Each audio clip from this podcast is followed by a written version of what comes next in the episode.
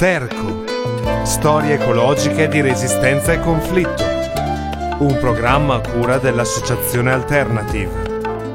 Dai diamanti non nasce niente, dalle tame nascono i fiori. Dai diamanti non nasce niente, dalle tame nascono i fiori.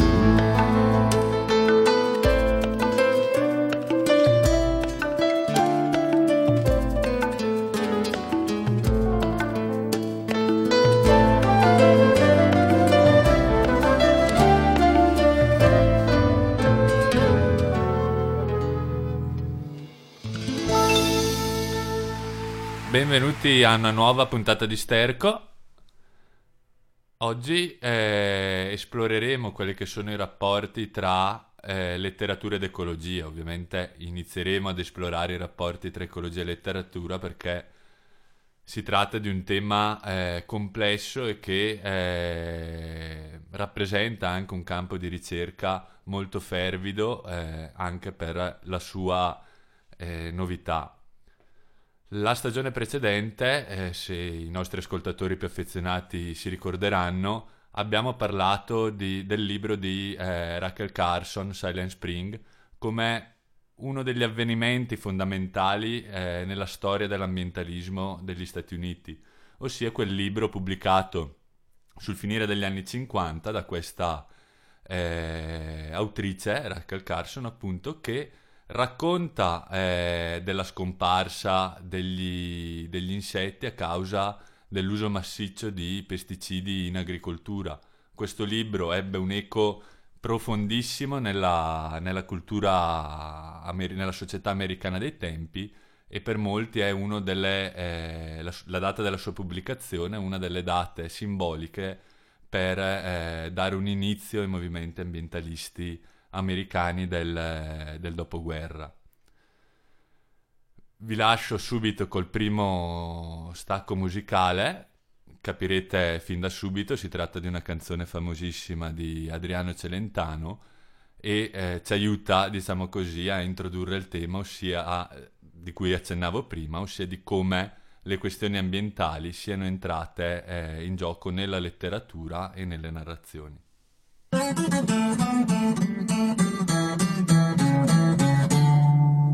Questa è la storia di uno di noi, anche lui nato per caso in via Gluck, in una casa fuori città, gente tranquilla che lavorava Là dove c'era l'erba ora c'è una città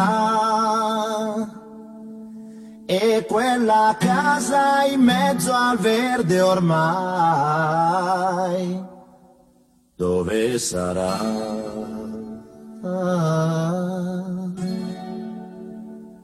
Questo ragazzo della via blu si divertiva a giocare con me, ma un giorno disse vado in città e lo diceva mentre piangeva. Io gli domando amico non sei contento? Vai finalmente a stare in città, la troverai le cose che non hai avuto qui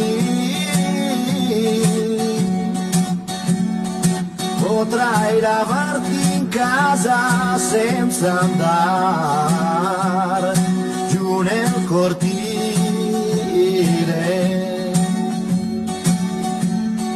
Mio caro amico disse qui sono nato e in questa strada ora lascio il mio cuore, ma come fai a non capire? è una fortuna per voi che restate a piedi nudi a giocare nei prati, mentre là in centro io respiro il cemento, ma verrà un giorno che ritornerò ancora qui. E sentirò amico treno che fischia così. Wow, wow. Passano gli anni, ma otto sono lunghi, però quel ragazzo ne ha fatta di strada, ma non si scorda la sua prima casa, ora con i soldi lui può comprarla, torna e non trova amici che aveva, solo case su case, ma tramite mento, da dove c'era l'erba, ora c'è una città.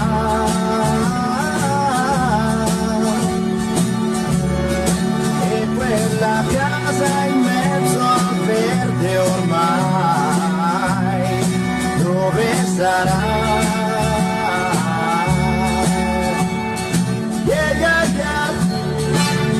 Yeah.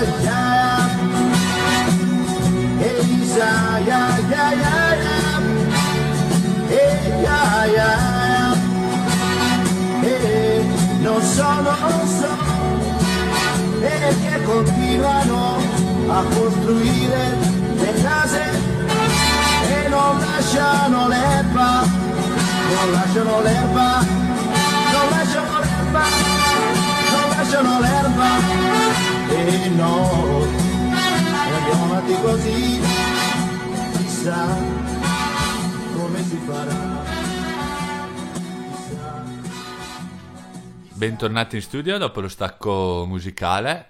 Entriamo nel vivo di questa puntata tornando negli Stati Uniti. Abbiamo raccontato prima eh, della pubblicazione del libro di Rachel Carson che di- da là a un periodo di grande eh, fervore dentro ai movimenti ambientalisti. Abbiamo già raccontato anche eh, dell'importanza della nascita negli anni 70 dei movimenti per la giustizia ambientale, il tema di cui trattiamo oggi eh, si inserisce proprio eh, in questo clima culturale. Parliamo infatti del, dell'ecocriticism, mi scuso già per eh, la pronuncia in inglese, eh, si tratta di un movimento culturale che nasce innanzitutto eh, nel campo della critica letteraria, sul finire degli anni eh, 80 e con l'inizio degli anni 90. Si tratta di un movimento culturale, di un campo di ricerca che eh, si occupa inizialmente di indagare quelli che sono appunto i rapporti tra letteratura e ambiente e eh, di ricercare dentro le opere letterarie eh, i modi in cui eh, viene eh, raccontata la questione ecologica e i cambiamenti eh, che eh, porta, porta con sé.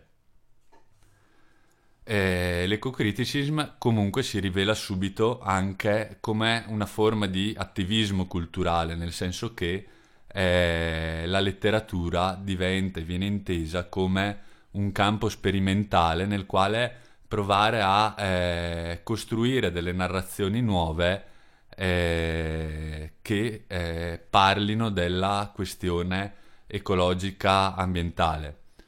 Prima di entrare eh, e specificare meglio questo tema facendo dei riferimenti a quella che è la storia della letteratura italiana eh, contemporanea, eh, è bene fare una precisazione, eh, ossia che dal nostro punto di vista narrare è eh, un atto di resistenza, nel senso che eh, il contesto odierno, eh, la dimensione odierna del potere ha proprio nelle narrazioni uno eh, dei suoi punti di maggior forza. Tutto quel processo di omologazione che eh, con la global- globalizzazione eh, ha subito un'accelerazione profonda, eh, ha proprio come base la narrazione per la quale eh, il sistema economico capitalista, la razionalità tecnico-scientifica espressa da questo modello economico è quella dominante ed è la migliore per garantire la felicità eh, alla, alla società umana. Chiaramente eh, il nostro punto di vista è ben diverso, è quello di eh, una pluralità, una diversità di narrazioni e di punti di vista come elemento caratterizzante proprio della specie umana e della sua eh, cultura.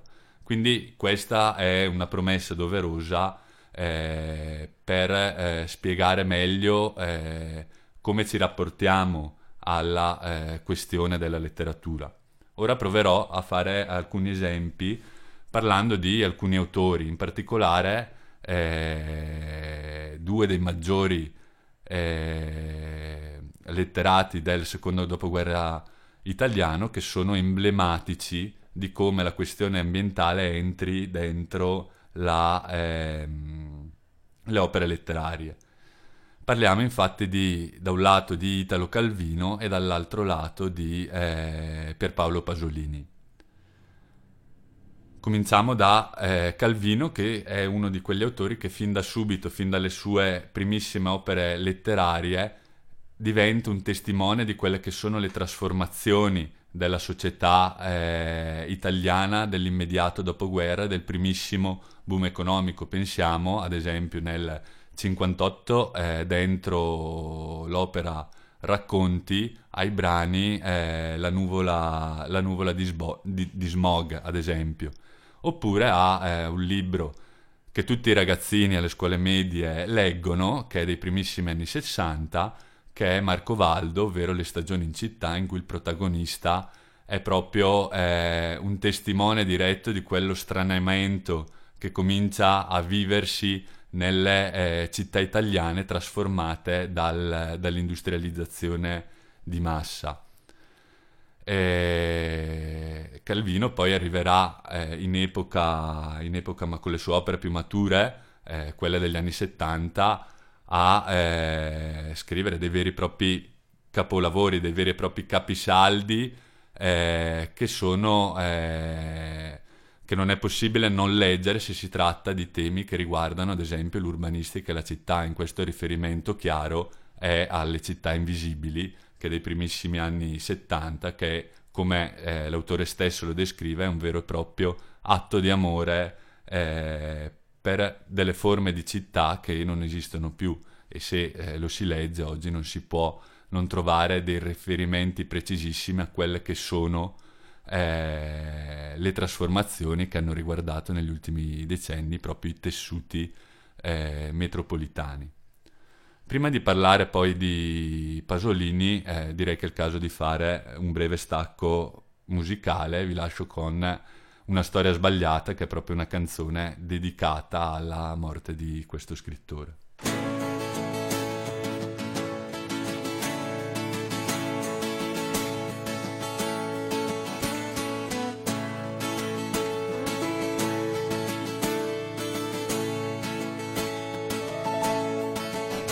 Una storia da dimenticare, è una storia da non raccontare, è una storia un po' complicata,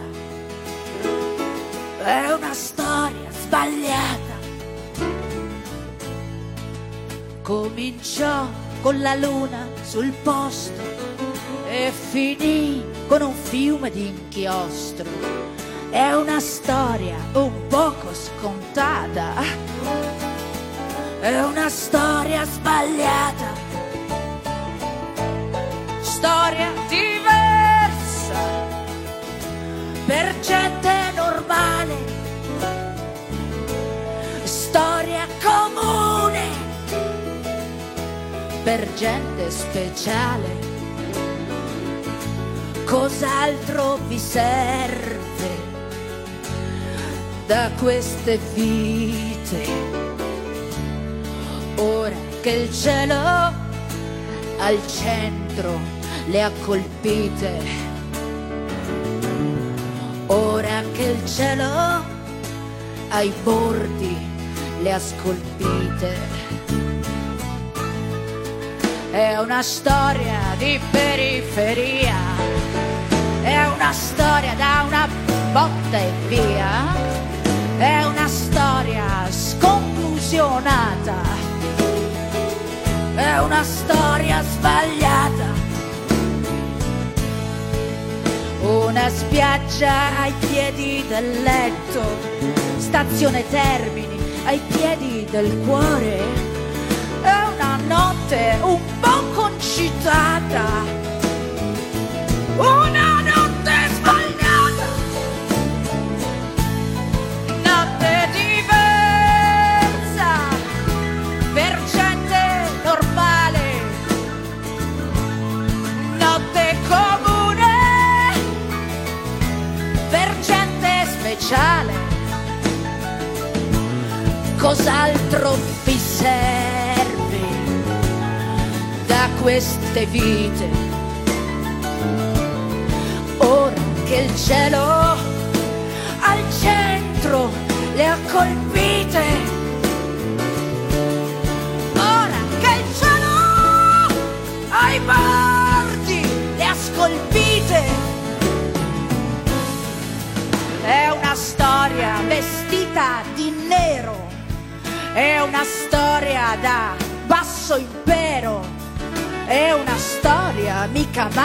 insabbiata. È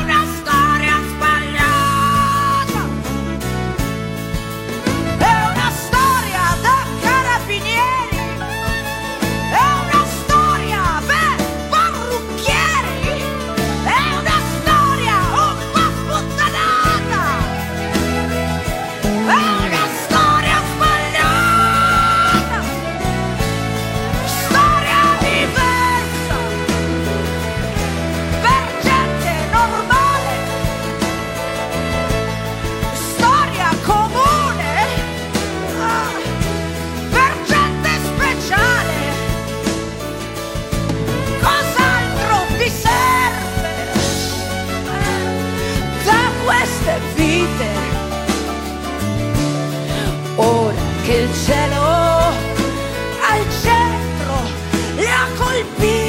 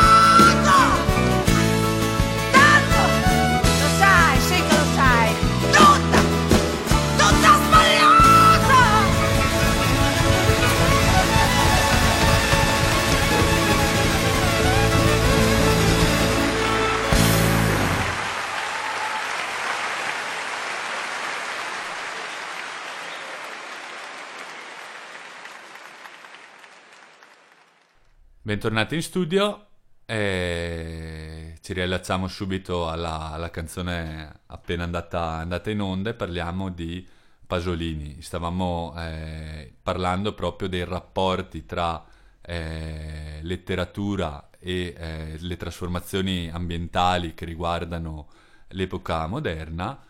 Con Pasolini abbiamo uno dei testimoni eh, fondamentali per la cultura italiana e eh, non solo. Si tratta ovviamente, non si può eh, rinchiudere la figura di Pasolini semplicemente come uno scrittore perché si tratta di un, un intellettuale a tutto tondo e esistono anche delle testimonianze importanti, ad esempio nei suoi documentari eh, sul, sul paesaggio.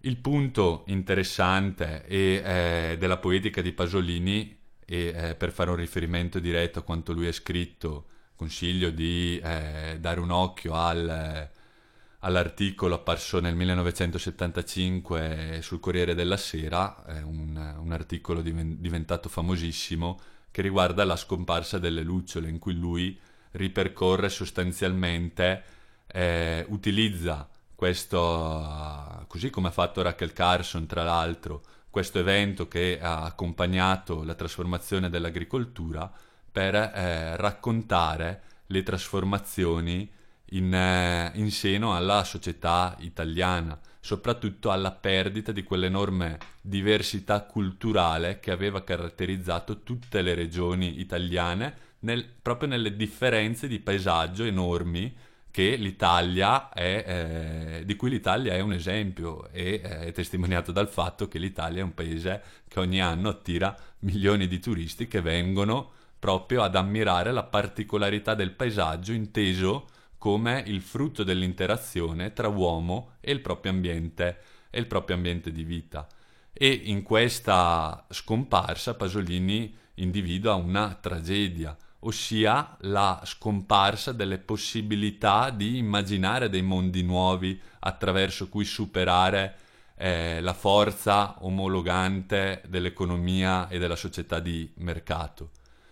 Eh, segnalo una, un'opera, una piccola chicca, diciamo così, che eh, col- per collegarmi al- all'altro autore che è stato Italo Calvino, di cui, parlato, di cui abbiamo parlato, prima, che è la nuova questione linguistica in cui eh, è una raccolta, diciamo, di interventi di vari autori e scrittori italiani del- negli anni 70 proprio sulle trasformazioni della lingua e la perdita di quella diversità e ricchezza che aveva caratterizzato e che caratterizza ancora oggi i dialetti, o almeno quanto ce ne rimane, che caratterizza i dialetti, i dialetti italiani.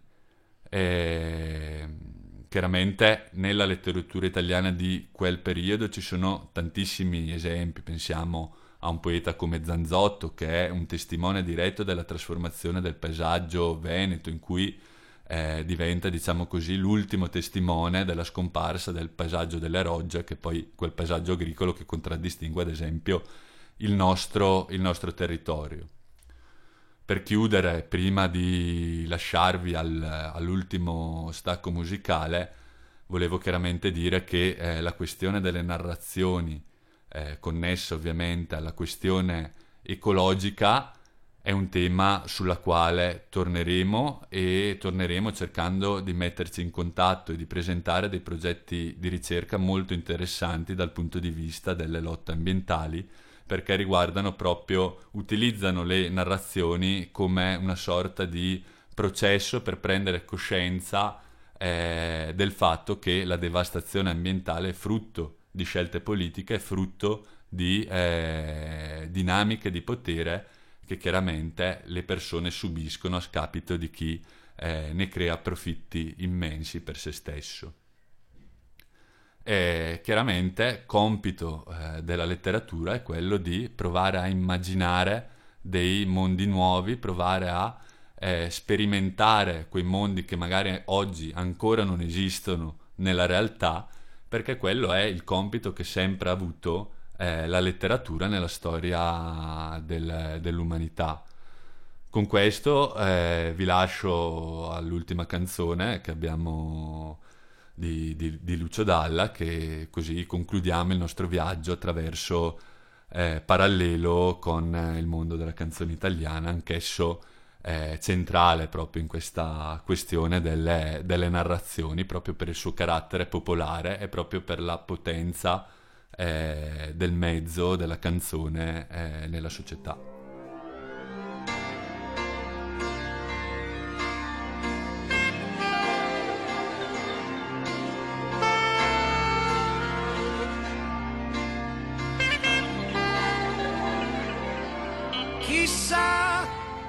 Chissà domani su che cosa metteremo le mani. Se si potrà contare ancora le onde del mare e alzare la testa, non essere così seri. Rimani. I russi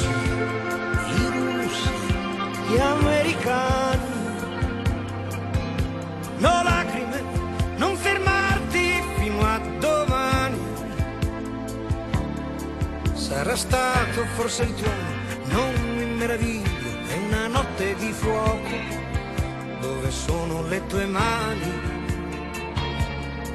Nascerà e non avrà paura nostra tuo figlio.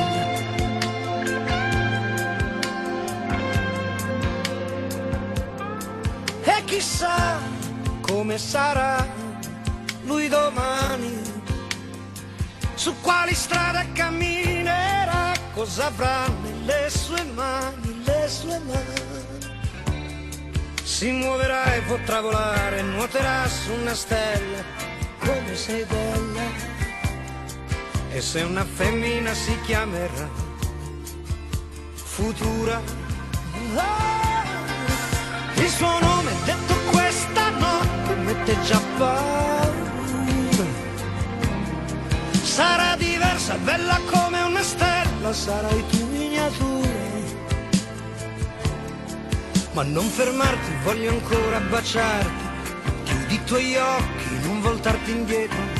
Qui tutto il mondo sembra fatto di vetro e sta cadendo a pezzi come un vecchio presepio.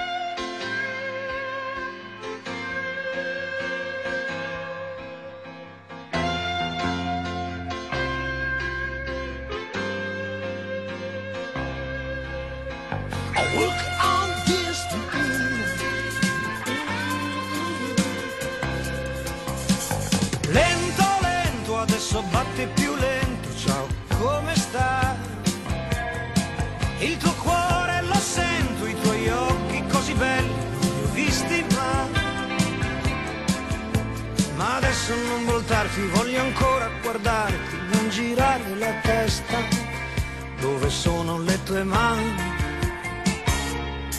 Aspettiamo che ritorni la luce di sentire una voce.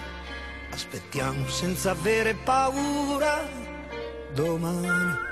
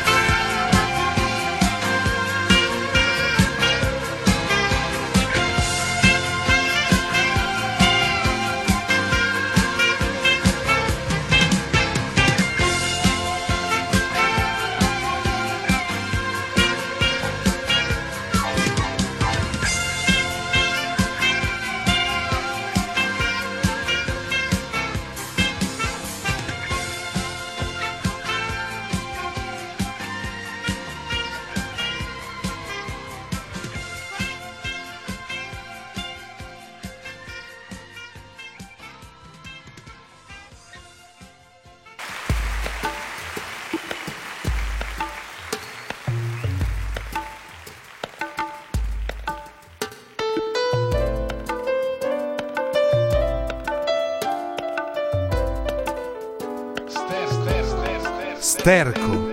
Storie ecologiche di resistenza e conflitto. Un programma a cura dell'Associazione Alternative. Dai diamanti non nasce niente, dalle tame nascono i fiori. Dai diamanti non nasce niente, dalle tame nascono i fiori.